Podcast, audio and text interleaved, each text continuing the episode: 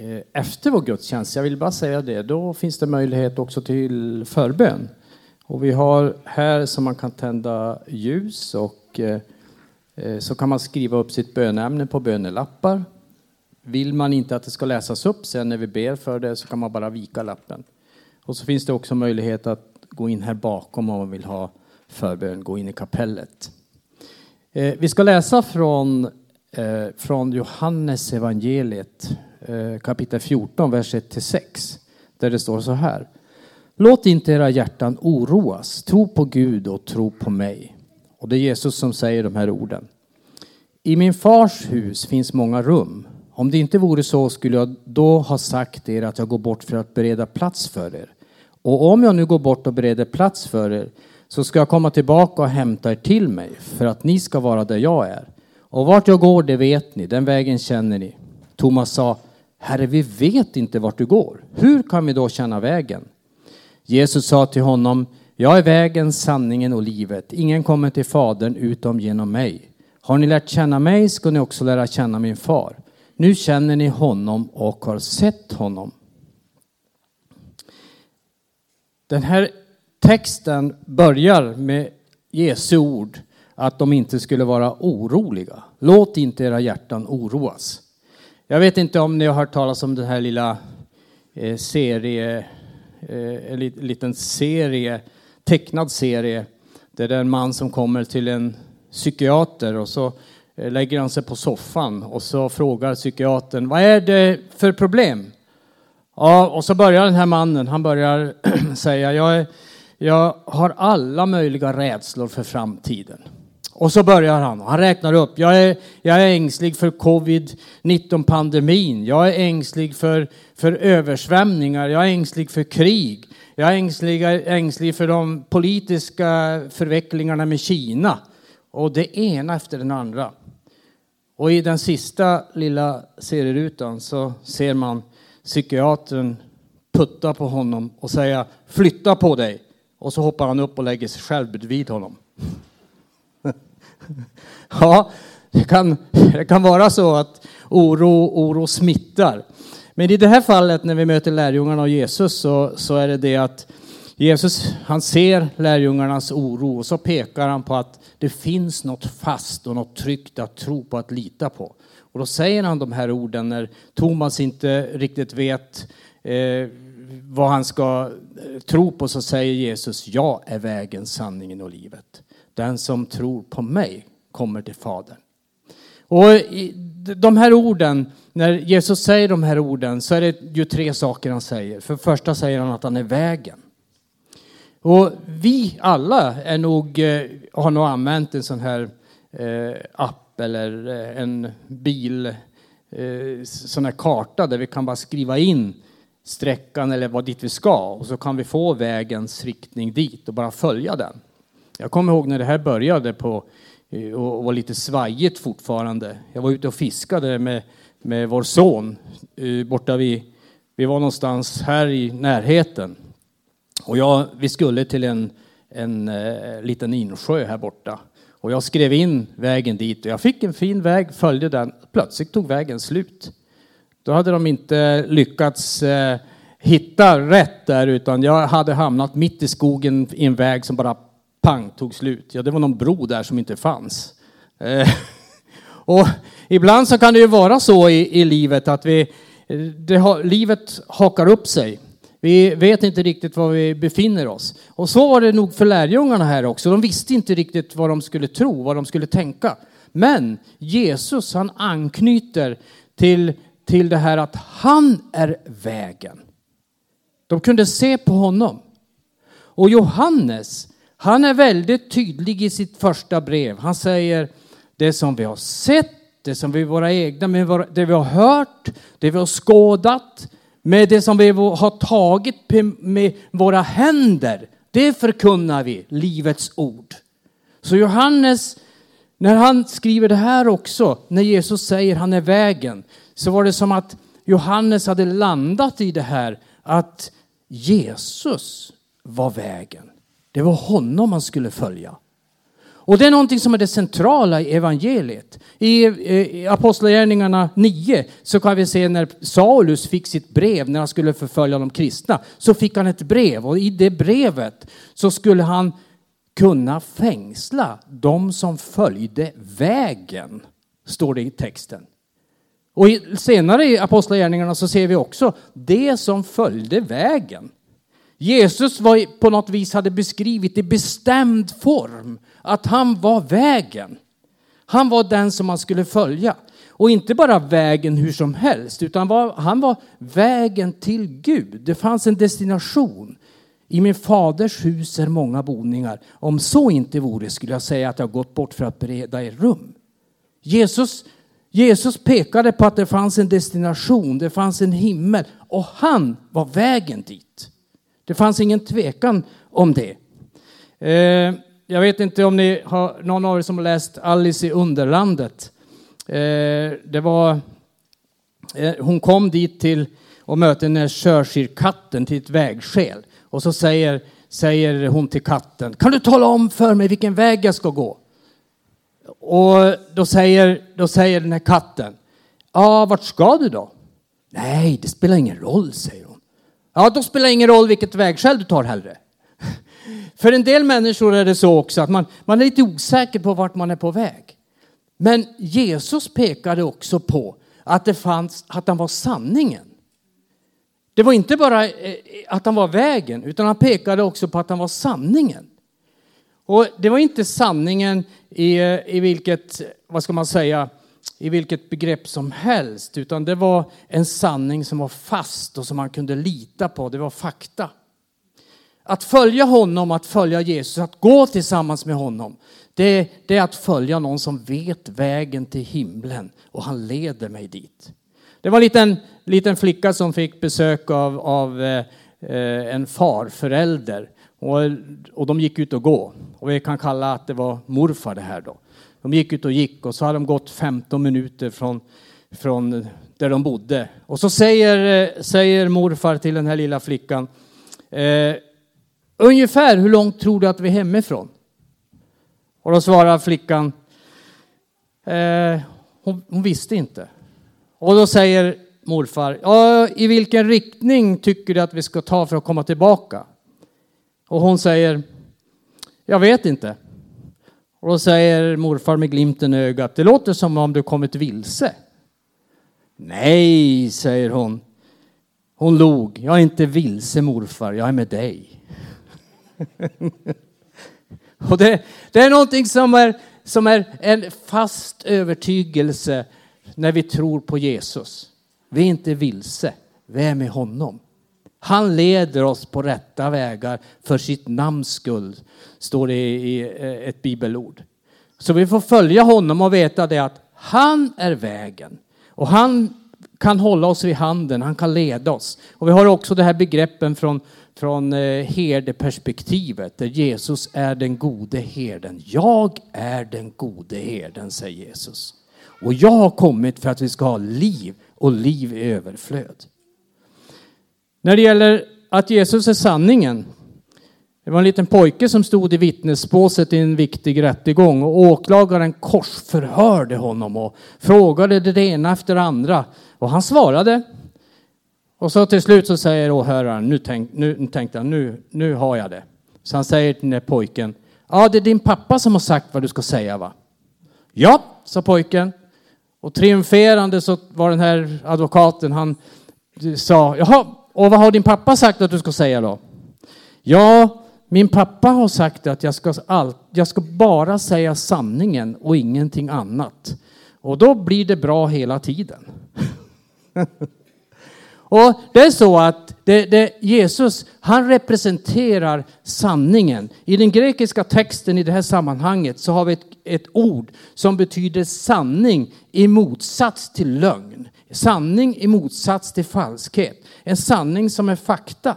Och det var den, den grekiska motsvarande uppfattningen, det var det att sanning var sanning. Alltså det, det, det, det, var så att det var inte relativt, utan var det sant så var det fakta, det höll att lita på. Man kunde tro på det, man kunde följa sanningen. Och eh, eh, Ari, Aristoteles, hans sanningsdefinition, och han befann sig ju i den grekiska eh, samtiden. Han säger att säga om det som är att det är, eller om det som inte är att det inte är, det är sanning. Det blir lite kom komplicerat här. Men det som, att säga om det som är att det är, det var Jesus som han representerade det.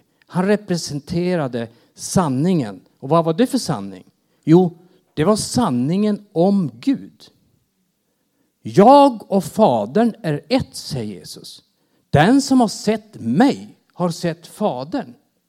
Och i, tidigare i, i eh, eh Johannes evangeliet så refererar Jesus gång på gång till jag är. Samma begrepp som var refererat till Gud i Gamla testamentet. Och Jesus lyfter fram det och pekar på det att jag är.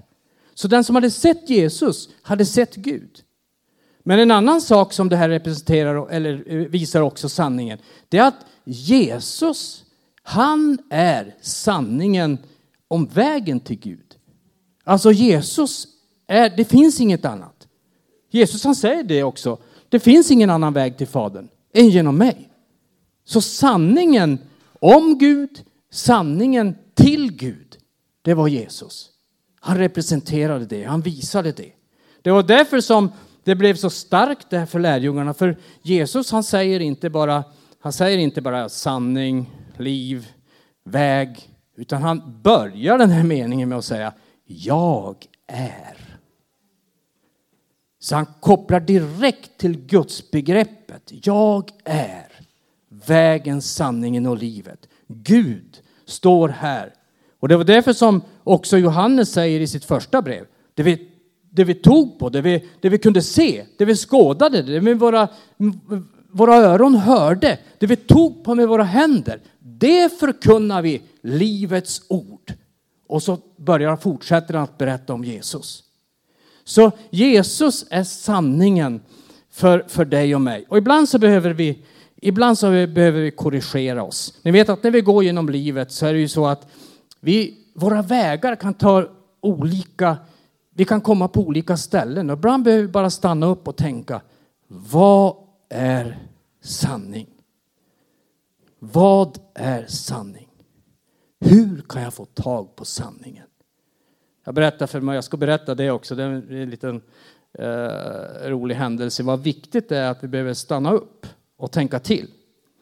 Det var en eh, kvinna som kom till en flygplats och hon var jätte, hade jättebråttom och var hungrig. Så hon köpte en stor chokladkaka, KitKat. Man eh, kunde bryta bitar från den. Och så såg hon en plats som var ledig så hon, hon rusade till den där platsen. Det var den enda hon såg där ute. Så hon rusade till platsen och så ställde hon från sig sina grejer. Och så skulle hon slänga något i papperskorgen och så kom hon tillbaka. Då sitter mannen mitt emot och äter på KitKat, chokladen. Bryter bitar och äter. Och hon, först blir hon arg så hon spänner ögonen i honom och funderar vad, vad, vad gör han? De säger ingenting. Men till slut bestämmer hon sig, jag tar en bit jag också. Så hon bryter, tar bryter från chokladkakan och så äter hon. Och så sitter de där och till slut har de ätit upp hela chokladkakan. Då går han och köper en ny. Och så kommer han tillbaka. Ja, hon tänker, nej, han har ätit upp halva min chokladkaka, jag fortsätter. Så hon fortsatte att bryta bitar. Hon åt tills den kakan var slut också. Sen kom signalen när de skulle med flyget och hon rusar iväg. Och så när de kommer och plockar upp sin biljett upptäcker hon. Hon har chokladkakan i väskan. Hon hade lagt ner den där. Så hon har suttit och ätit hans choklad hela tiden. Ibland så behöver jag och du, vi behöver stanna upp, tänka till. Vi kanske behöver korrigera vår, vår vandring, vart vi är på väg och tänka till. Vad är sanning? Vad är sanning om min situation? Och då kommer Jesus där och säger bara, jag är sanningen. Jag är sanningen om Gud. Jag är sanningen om vägen till Gud. Det är mig du ska följa, det är mig du ska tro på. Sen fortsätter Jesus och säger också, jag är livet. Och Jesus han Han, han säger tidigare också i Johannes evangeliet när Johannes skriver att han är uppståndelsen och livet. Den som tror på mig ska leva om han än dör. Och den som lever och tror på mig ska aldrig någonsin dö. Tror du detta? Det är två saker som finns i det här begreppet om, om livet och det Jesus pekar på. För det första, det här livet kan levas i en stark koppling till det verkliga livet som är Jesus själv. Det nytestamentliga grekiska ordet för evigt liv, det betyder ungefär ett liv av samma kvalitet som Guds eget liv. Så det som händer när jag och du börjar tro på och vandra med Jesus, det är Jesus säger det till Nikodemus i Johannes 3. Du måste bli född på nytt. Och Nikodemus förstår inte riktigt vad det här är. Alltså, hur kan jag gå in i min mammas mage igen och födas? Nej, säger Jesus, det sker genom ande. Det händer någonting när du tar emot Jesus Kristus. Det föds ett nytt liv i ditt liv. Det föds någonting av gudomlig karaktär i ditt liv. Och du får del av Guds eget liv. Så det är det första som vi har när vi talar om av liv. Det andra, det är att det jordiska livet är inte slutet. Vi har lyssnat till lite minne av Yngve här. Det jordiska livet är inte slutet. Det finns en himmel som väntar på dig och mig. Det finns en värld som, är, som, är, som inte innehåller de här alla krumelurerna som vi ser runt omkring oss, omständigheterna. Det finns en himmel där det inte finns sorg, det finns inte tårar, det finns inte det här som förstör. En himmel som väntar på oss. Vi har en vän som bor i en liten stad i Sverige som vi var hemma och besökte och när vi är där hos honom så ser vi en, en tavla på väggen som ser lite konstig ut. En man som spelar trumpet. Jag har berättat det här eh, tidigare vid något tillfälle. Och eh, alla de andra tavlorna är, är, är, annorlunda, men just den här mannen ser lite opassande ut bland tavlorna. Så till slut frågar vi, vad är det där?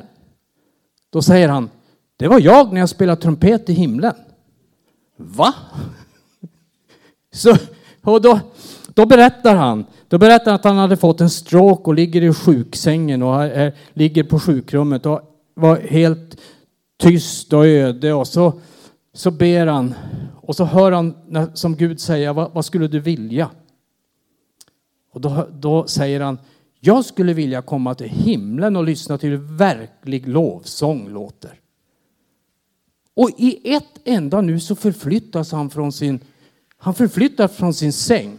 Och så kommer han, så får han se en öppen dörr. Och bakom den öppna dörren så ser han långt fram så ser han en tron och så ser han, han ser bara upp till midjehöjd ungefär, en ljus, ljus tron.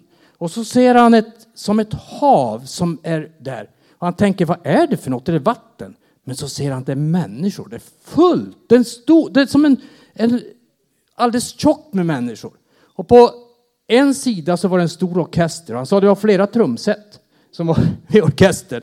Fullt. Men han sa musiken. Musiken var något helt makalös. Det var som att det gick det, det, var både högt och lågt på samma gång och det som gick genom kroppen och det hände något med kroppen när man lyssnade till musiken. Det var något så ljuvligt med denna musik. Så kommer det fram en ängel och säger till honom, vad skulle du vilja göra? Är något speciellt? Har du någon önskan? Jag skulle vilja spela trumpet i orkestern, säger han. Då kommer det fram en ängel med en en, en, trumpet på en kudde och så får han ställa sig i orkestern. Och så, han hade spelat trumpet i sin ungdom, den här mannen. Och så får han spela trumpet i orkestern. Men sen så får han bara reda på, nu måste du tillbaka. Nej, nej, säger han, jag vill inte tillbaka. Men så vaknar han upp i sin säng igen och så ligger han där. Då kommer Jesus in i rummet till fotändan av hans bädd. Och då säger han, hur har jag kunnat få vara med om det här? Jag är så oren. Då tar Jesus tag i hans fötter och säger, genom mina sår är du helad, du är fullständigt ren.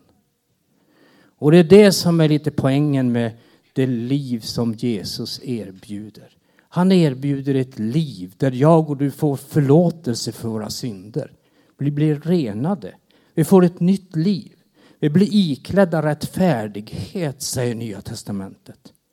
Och det är det som är något helt fantastiskt. Nu vill jag anknyta, anknyta där jag började. Era hjärtan var inte oroliga. Tro på Gud och tro också på mig. Tro i Nya Testamentet. Tro i Nya Testamentet. Att det är inte att omfatta någonting bara med huvudet. Tro i Nya Testamentet. Det är att, det är att börja en relation. I det här fallet med Jesus och med Gud. Så tro i hela Johannes evangeliet är ett verb som talar om att jag och du, vi, vi tar till oss det här och så börjar vi vår vandring tillsammans med Gud genom Jesus. Och på det viset så får vi uppleva hur det här livet blir en del av vårt eget liv. Tro. Era hjärtan var inte oroliga. Tro på Gud och tro också på mig. Och jag vill säga till dig ikväll, det här är för alla. Det här är för alla. Vet, ibland så kan man möta människor som, de, eh, jag är lite seg så för mig kan det gå lite långsamt att ta till mig sådana här saker. Men ibland kan man möta människor som, vet, de, de tar till sig det här så, och, och de blir, jag blev så avundsjuk på min bror när han, han, vi var unga båda två och han upplevde en sån glädje när han tog till sig det här. Och det är det här som det innebär, att tro på Jesus, att följa honom, att leva tillsammans med honom. Det är för alla. Det är för alla. Det är för dig och mig. Vi kan få uppleva det. Jag glömmer aldrig när jag mötte, jag tror han heter Lasse, på Sergels torg. Uppe i en kiosk som de hade byggt i, i eh, Klara kyrka. Och så är jag där med Karl-Erik Salberg och så kommer Lasse och då säger, då säger Karl-Erik, jag måste presentera dig för honom. Och då säger han, jag är frälst. Jesus, och, jag kommer inte ihåg exakta orden. Så, och, då hade han i princip bott på Stockholms gator sedan han var tio år. Hade varit heroinmissbrukare. Men ett enda nu så hade han fått uppleva hur livet som Jesus erbjöd var, erbjöd var mycket starkare än det här livet som han hade levt mitt i och som hade skadat honom i tiotals år. Det gjorde honom fri i ett enda nu. Och det är det som vi möter i Johannes evangeliet. Jesus säger tidigare, jag tror det är åttonde kapitlet, att den sonen gör fri, han blir verkligen fri. Och det erbjudandet till dig och mig ikväll. Vi kan få uppleva den här friheten. Vi ber tillsammans. Tack Herre för att vi får uppleva att du har någonting att ge oss som är liv och som är kraftfullt och som är, är sant. Tack för att vi får veta det att vägen till Gud, det går genom dig. Vägen till gemenskap med Gud, det går genom dig. Vill, och om vi inte vet riktigt hur, hur, eh, hur Gud eh, ser ut så får vi se på dig Jesus. Vi får se på vem du är och vad du säger till oss Herre. Nu ber jag att du möter oss var och en här med din, eh, med din närvaro, med din kraft, med din ande. Låt oss få uppleva att du ger oss vad vi behöver, Herre. I Jesu namn. Amen. Och jag vill ge tillfälle till dig också om du är här som känner det att eh, jag ska inte ta någon handuppräckning eller så, men känner du att det, jag skulle vilja uppleva det här. Jag skulle vilja att det här verkligen blir en del av mitt liv. Att jag får uppleva vem Jesus är och uppleva vem Gud är och uppleva det här livet som kommer in i mitt liv. Då kan du, du kan tyst för dig själv be efter mig. Jag ber några böneord och du kan, du behöver inte säga det högt utan du kan be det i ditt inre, i dina tankar och bara följa med min bön. Och eh, om du gör det av hela ditt hjärta så kommer det att hända någonting. Du börjar en vandring tillsammans med Jesus. Och när Jesus säger han är vägen, då innebär ju inte det att du kommer till, till eh, vad ska man säga, målet på en gång. Du börjar en vandring tillsammans med Jesus. Vi ber. Tack Jesus att du ser mig. Jag ber dig Jesus att ta emot mig. Och jag tar emot dig som min frälsare. Jag vill att du ska vara vägen i mitt liv. Jag vill ta emot dig som sanningen som ger mig gemenskap med Gud. Och jag ber om förlåtelse för alla mina synder. Och jag tar emot det liv som du erbjuder idag. I Jesu namn. Amen.